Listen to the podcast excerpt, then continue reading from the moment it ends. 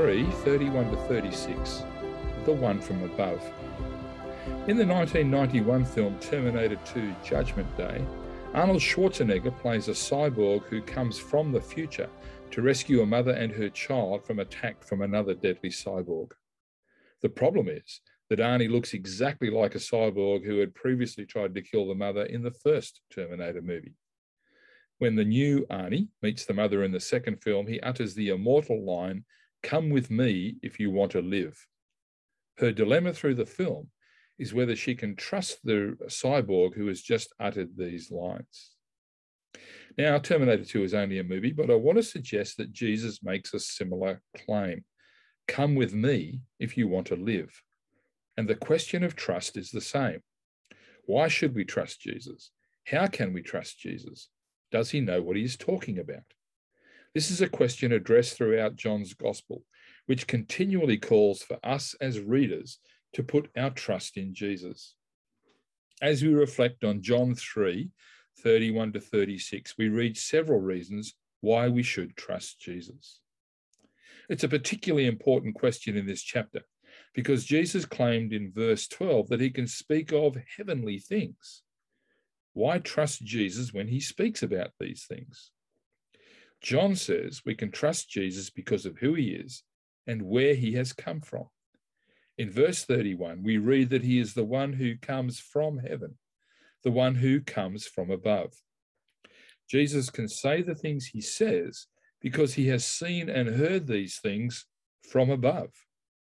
It's because of this that Jesus could say in John 3:10, "We speak what we know and we testify to what we have seen." Further, verse 34 says he has been sent from above, sent by God, and is able to speak God's words because he has God's spirit in unlimited measure. Finally, he says that he is loved by the Father, and because of this, the Father has given all things into his hand.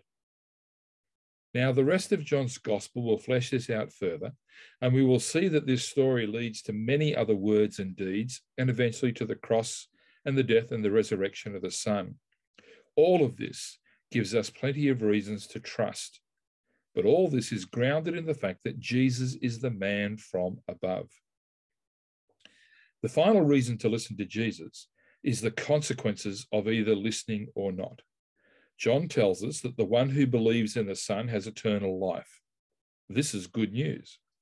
But he also tells us that the one who disobeys the Son, who will not trust him, will not see life, but the wrath of God remains on them. This is somber news. Lots of people in our world tell us to come to them if we want to live. We need to come to Jesus if we want to live. And we, need, we need to remain with Jesus if we want to live. We need to point people to Jesus if we want them to live.